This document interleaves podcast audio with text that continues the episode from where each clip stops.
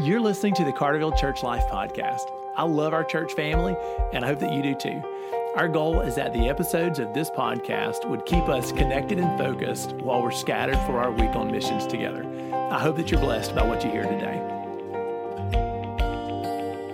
Hey, church family, welcome back to the podcast. I'm so glad to have you today. So, this Thursday podcast for me uh, is really a good warm up for the Sunday sermon. So, as I get ready for our celebration of the resurrection, first day of the week, our Sunday worship gatherings, I'm planning to preach um, about suffering, about Stephen, about the first martyr for the Christian church.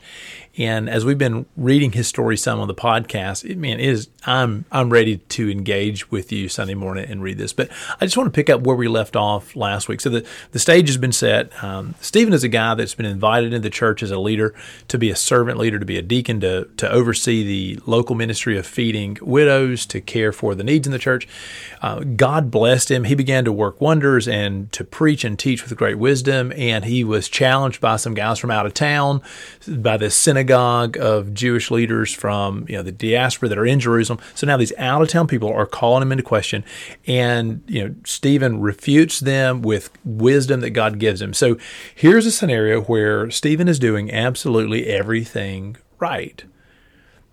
But in the face of this out of town opposition, what I need you to hear is that this story ends with Stephen's martyrdom. And this is a huge story in Scripture for me because I think there's a reality that as believers we have to engage. Okay, and, and here's the truth following God results in terrific blessings. Like the Lord is so good to us, He blesses us, but it doesn't mean that we're always blessed by the world we shouldn't be surprised as Christians when we find opposition. And in this story, these out of town people are going to wind up having this righteous man killed for no good reason.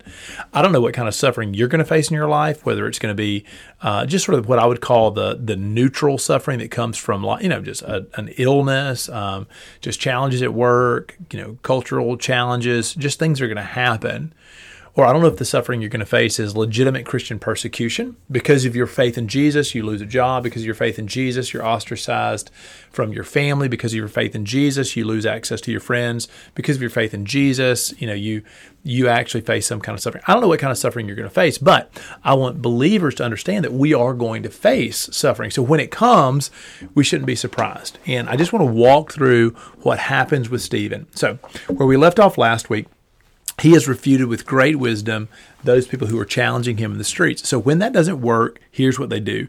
In verse 11 of Acts chapter 6, they begin to secretly persuade false witnesses to say this. Uh, we have heard Stephen speak blasphemous words against Moses and against God. I'm reading chapter 6, verse 11.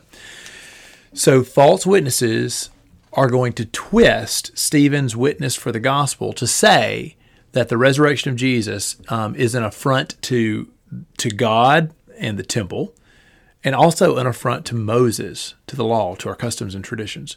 So that challenge kind of persists. They actually have to go before the high priest, and uh, in chapter seven, the high priest asks Stephen, "Are these charges true?" And so all of chapter seven is basically Stephen preaching a powerful sermon of the witness of the resurrection of Jesus. But in the sermon, he features essentially the building of the tabernacle that led to the temple and the role of Moses. And so this is the sort of layout because those were the charges that were put against him. You're speaking against Moses and against God or, or against the temple. So what Moses, I mean, what Stephen is going to do is he's going to say, all right, God made a promise to Abraham, and Jesus is fulfilling those promises. But the way he gets there is through Moses. And I just want to zero in on uh, the recounting of one episode in Moses' life. So here's what he says. Um, in verse 23, and I, I, I bet you'll be familiar with this story. So let me read it and then I'll recount some of the Old Testament. When Moses was 40 years old, he decided to visit his own people, the Israelites up until this time, you know, Moses had been raised in Pharaoh's household. So he'd been really richly blessed. He, he was born an Israelite through divine intervention. He was raised in Pharaoh's house. Verse 24. He saw one of them being mistreated by an Egyptian, so he went to his defense and avenged him by killing the Egyptian. Moses thought that his own people would realize that God was using him to rescue them, but they didn't. So Moses tried to rescue this Israelite um, he killed an Egyptian who was abusing an Israelite. And I don't know what Moses was planning. Nobody does. We don't know if Moses was planning uh, to try to set the Israelites free early. We know that 40 years later, God was going to use Moses to deliver the Israelites. We have no idea what was happening on this day. If he was just angry. Well, anyway, when Moses re engages his people, uh, they don't welcome him. Look, look what they say. The next day, Moses came upon two Israelites who were fighting. He tried to reconcile them by saying, Men, you are brothers. Why do you want to hurt each other? But the man who was mistreating the other pushed Moses aside and said, Who made you ruler and judge over us? Okay, so what I want you to hear is that Moses walks up on two Israelites who are fighting each other inside God's people in Egypt these Israelites are abusing each other. This time it's not an Egyptian abusing an Israelite. This is actually like one on one Israelite versus Israelite just hurting each other. And Moses, as a leader, wants to rescue these guys from each other. He wants to show them the path God has for them. As he engages them, they say, Who made you ruler and judge over us? Wow. This sounds exactly like the disposition for the Israelites in the book of Acts who choose to reject Jesus. You know, a lot of the Israelites were saved. They followed Jesus. They became um, followers of the Messiah. They were the early church by the thousands upon thousands. But also, the opposition would be some of the Israelites, like the chief priests, the Sanhedrin, and others, who thought Jesus was a blasphemer, who thought he was a challenge to the temple or to Moses, and you know they wanted him killed and they wanted his followers killed. So they literally might be looking at the followers of Jesus and saying, "Who would make Jesus ruler and judge over us? We reject him." Just like in Moses' life, these Israelites who were fighting against each other rejected Moses' leadership early on. And, and I recognize that in the book of Acts, you're going to find this carried out forward, right? Inside Judaism, between those who accept Messiah and those who reject Messiah, there's going to be exactly this kind of fighting. And Jesus came to heal his whole people, but he's going to be rejected. So by the end of the sermon, uh, you know, Stephen comes full circle around and basically says, listen, throughout Israelite history, we have rejected some of the leaders that God sent to us, like Moses, for example. It's crazy, right?